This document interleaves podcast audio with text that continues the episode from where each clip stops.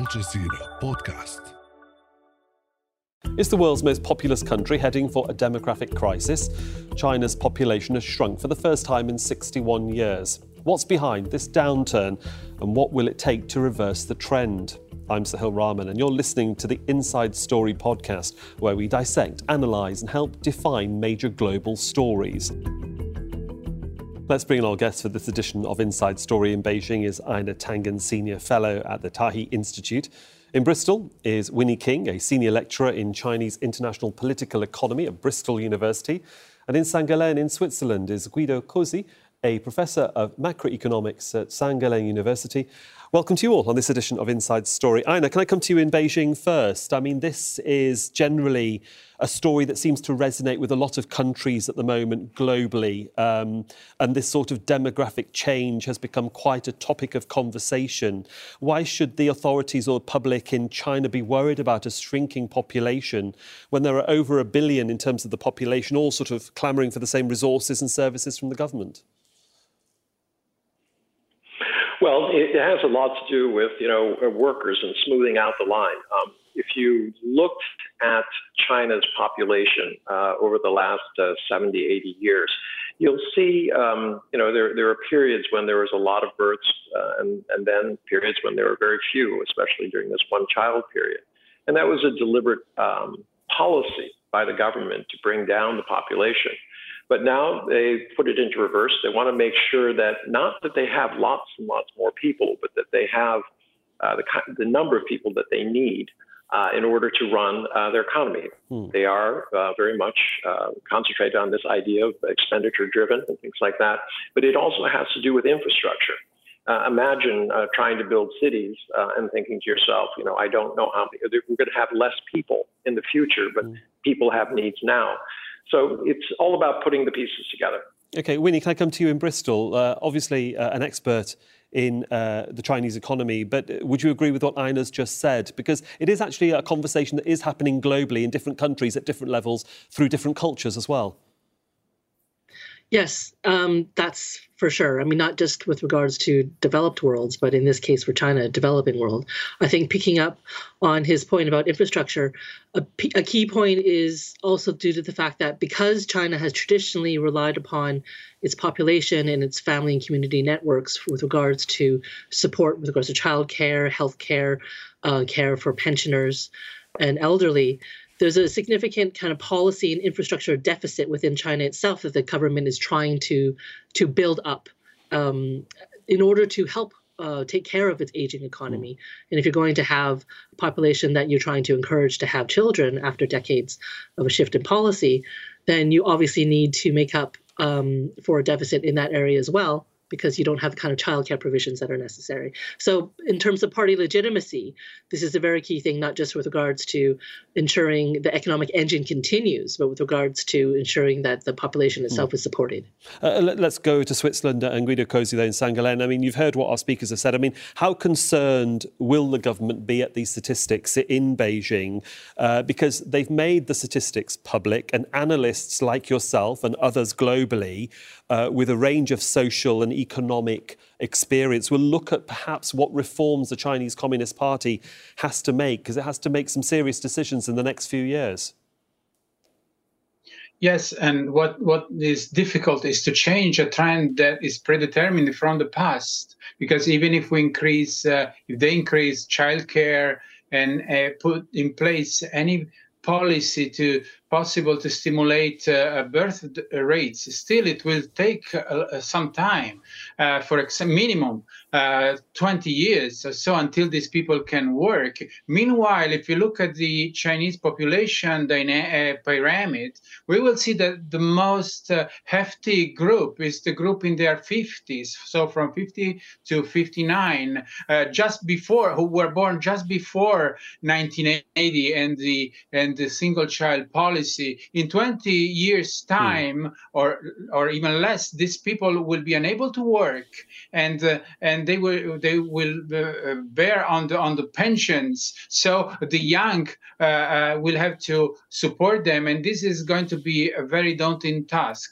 Indeed, Einar, can I just come back to you in Beijing? Because, you know, with focusing on young people, one has to look back at history. And as you've said, you know, one of the big issues in the 60s was this one child policy. I mean, it was a policy conducted and executed at a time in history that the Chinese Communist Party thought was the right decision. Uh, in retrospect, was it? Oh, absolutely. I mean, China, you can't imagine China uh, with a burgeoning population, with every family having, you know, six or, you know, eight kids as uh, was traditional. Uh, obviously, infant mortality was a, an issue back then. But with modern medicine, uh, imagine uh, you, you know, you we would be blowing past 2 billion people, uh, the amount of resources out there.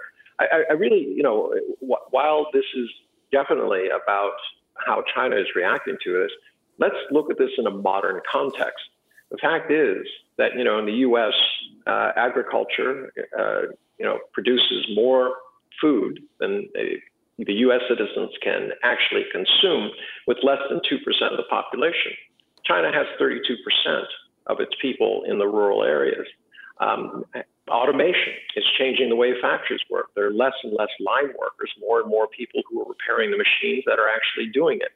So I don't necessarily know that there's a correlation uh, between you know this classical uh, economic model that you need more people in order to grow. I think really as we enter a tertiary economy, it's really about having disposable income, and that means a greater and larger middle class, not necessarily just simply more people. Okay. Look at India, look at uh, Africa.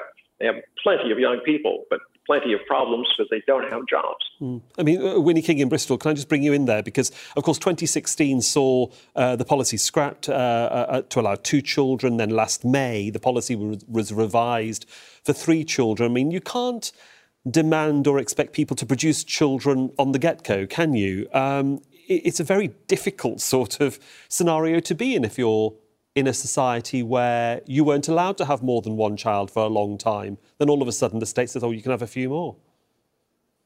Yeah, that that is very true. I mean, you're talking about a mindset that you're changing that of a policy that's been in place for well over three, four decades. Um, the thing that we really need to take into account, however, is that is that there's there's a different kind of context that the Chinese population is facing. It's not just the fact that if we look from the 1980s until until um, the until uh, 2020, the population in China grew from six, 660 million to 1.4 billion. And I think the previous speaker is absolutely correct, is that it does take time. Absolutely does take time, but there are other policy initiatives that the government can take into account if we're talking just about trying to bolster the economy, and that includes allowing for immigration. China's foreign population, in terms of foreign um, residents is very very small compared to the population it's the native population itself and so if we're talking about um, scope for um, feeding into the work the the young workforce um, and the innovative workforce there's definitely means to do that. With res- with regards to innovation it's it's about how you you use the the resources you have more efficiently. Um, innovation focusing on healthcare focusing on technology the internet of things are all um, policies and strategies that the Chinese government is trying to adopt as a means to diversify its economy away from the traditional kind of made in China, export oriented mm-hmm. manufacturing econ- economy that we're, we're, used to. So there's more, potentially more breathing space for um, China's um, growing middle class or its youth to try and choose what kind of job or career that they want to have. That's far more innovative, is higher paid, and therefore provides for a larger and better tax base. Uh, so, Guido, can I just bring you in here in St. Gallen? Because obviously, you know, you've got the, the urban mindset and you've got the rural mindset. We're going to get Einar in on this as well in a moment, because of course there are very different mindsets culturally as well. And that if you say you can have more than more than one child, uh, the urban mindset is to have more children, maybe to look after the farm or to look after the community, but they might not necessarily get the education uh, and the level of education that Winnie's talking about to actually uh, help the, the Chinese economy in the future when it comes to technology or development? I mean, how do you regard this sort of rather interesting equation at the moment that the Chinese Communist Party will have to dis- think about?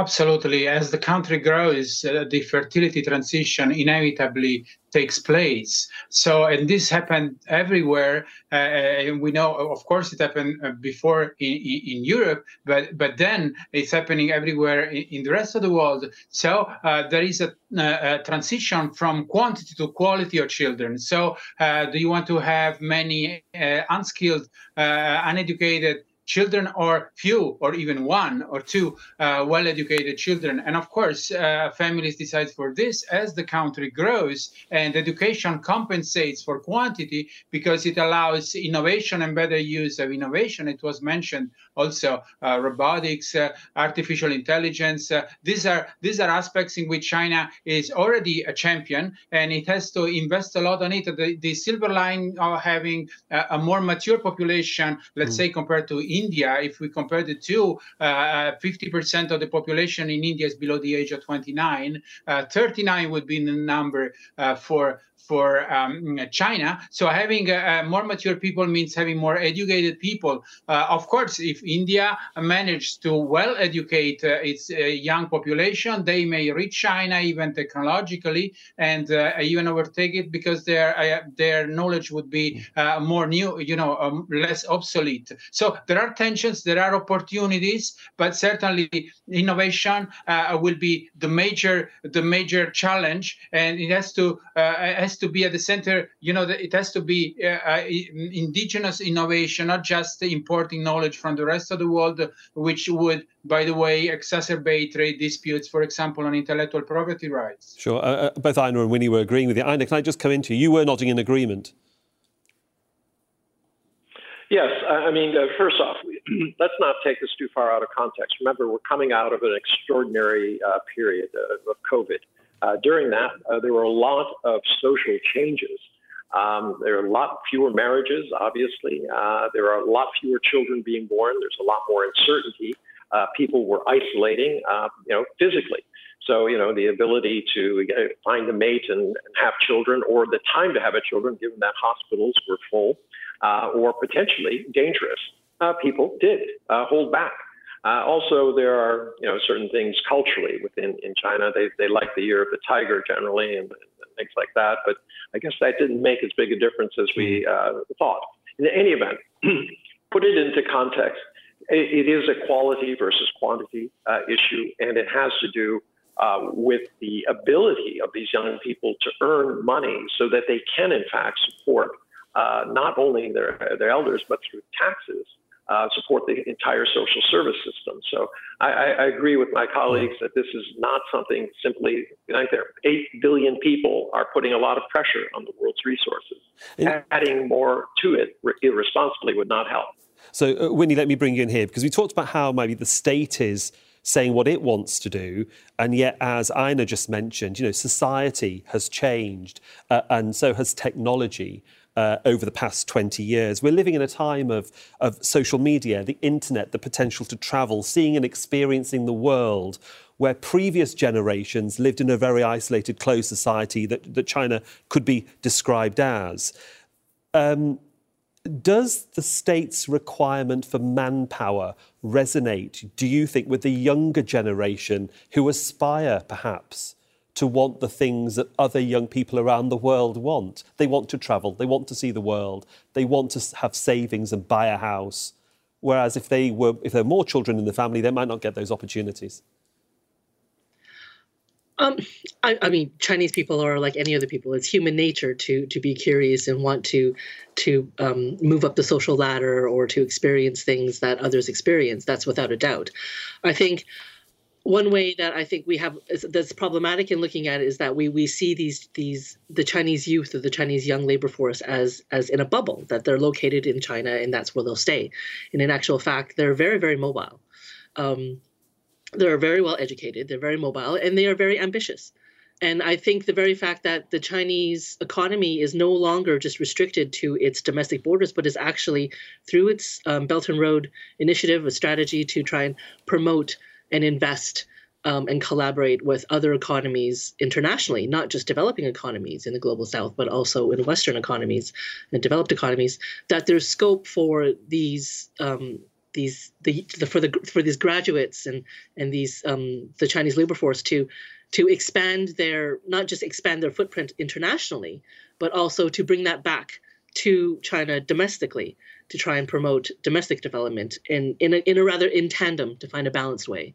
So I think there, there's a way to contribute to that in the domestic economy as they try and go abroad and experience all the experiences that, that, that any any young person would want to hmm. experience. Uh, I can just come back to you because you know looking at social media as well, uh, coming out of China about you know debates over um, the, the, the, having the, the child policy, whether it's one, two, or three. Uh, comments of uh, from people uh, uh, things like you know I don't want kids. Uh, I, I, have a problem in my own workplace dilemma. Why would I want to bring children into a world like this? You know, some women talking of no children until they've had higher education opportunities and career progression, uh, and others talk about you know longer working hours and overtime. And, and do you really want to be in that sort of scenario? Genuine concerns and worries about the workplace and about bringing young people into a world that's revolving around, you know, manufacture or, or, or industry? Well, yeah, no, there's definitely a lot of uh, higher expectations. Um, but, you know, let, let, me tell you, when I first came to China, I, I, met a man by the side of a road whose house was about three feet from the road, and he was beaming. He told me he was happy the road was there uh, because he could get his produce to market. And he had chicken uh, once a week instead of once a year. Um, you know, China has come a long way, but it's become very middle class very, very quickly, as, as uh, my colleagues uh, agree. And as a result, uh, there is a different sense of these things. Now, I, I talk to people all the time. I ask them, you know, younger people. I have younger uh, children uh, in that 28 to 30 year range. And you know, they would say, well, you know, how many children do we actually want? They're concerned about the environment, the impact that people have. They have very, very different things. And we're not talking just about China. Sure. You, this phenomenon goes across the Western world. So it's, you know, it's something that's not. But one, okay, go ahead let me just bring in Winnie here because I just quickly want to uh, to bring to bring in another angle to this because China talks uh, about wanting to be you know captain on the water, its maritime strength, it wants to explore space.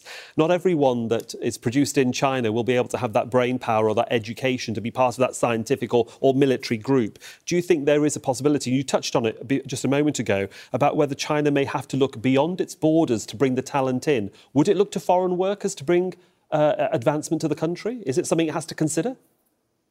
Well, it's it's already begun doing that. So with regards to its its high tech, um, technologically based strategies, it's it's um, adopted specific policies to to allow for easier visa pathways for residency um, requirements to encourage foreign workers of specific industries, high skilled. Mm. Highly educated, um, highly experienced to come to China to basically feed into um, the the industries that the Chinese government and the, the, Communist Party are particularly interested in developing in China. So it's not it's not a new thing, and and it's at, at present I, I think it's relatively untapped because it's not just about bringing people into China, but it's also about sending um, about its its own citizens going abroad and then returning back to China to to to influence um, their own their own development, which is something that's happened in the past. But yeah. at the at the high tech level, it's quite new. And of course, Guido, if I can just bring you in here, I mean, China's not the only country in the region thinking the same way. You've got the ASEAN countries, you've got India, which you touched upon, that you know has a lot of its young graduates go go abroad and come back to help within, you might say, the domestic economy. I mean, China is looking over its shoulder, isn't it, to, to, to its very stronger and becoming stronger neighbours. Yes, uh, clearly India is more integrated uh, with the Western world. China a little bit less.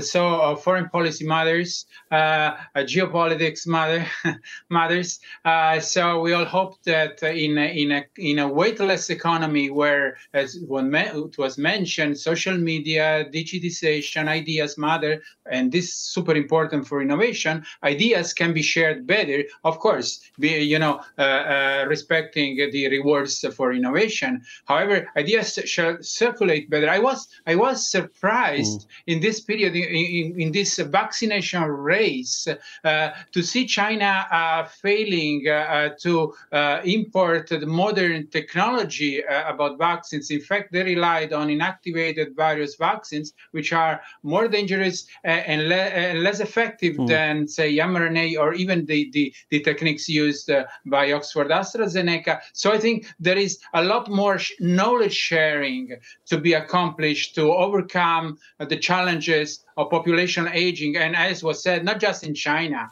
uh, also also in the western world. So uh, because ideas can be can be can have you know can be infinitely replicated in production. Yeah. uh, so it is important to find the right way to to share them and there we have to leave it because obviously the debate about COVID and China is a different story for a very different day. But for now, uh, we have uh, come to the end of this particular edition of Inside Story. I'd like to thank all of my guests, Einar Tangen in Beijing, Winnie King in Bristol, and Guido Cozzi in St. Gallen, Switzerland. Thank you very much.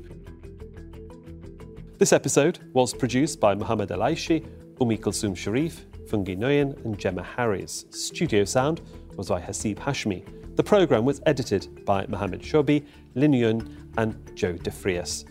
Be sure to subscribe to the Inside Story podcast to catch every episode. Thank you for listening. Tune in on Wednesday for our next episode.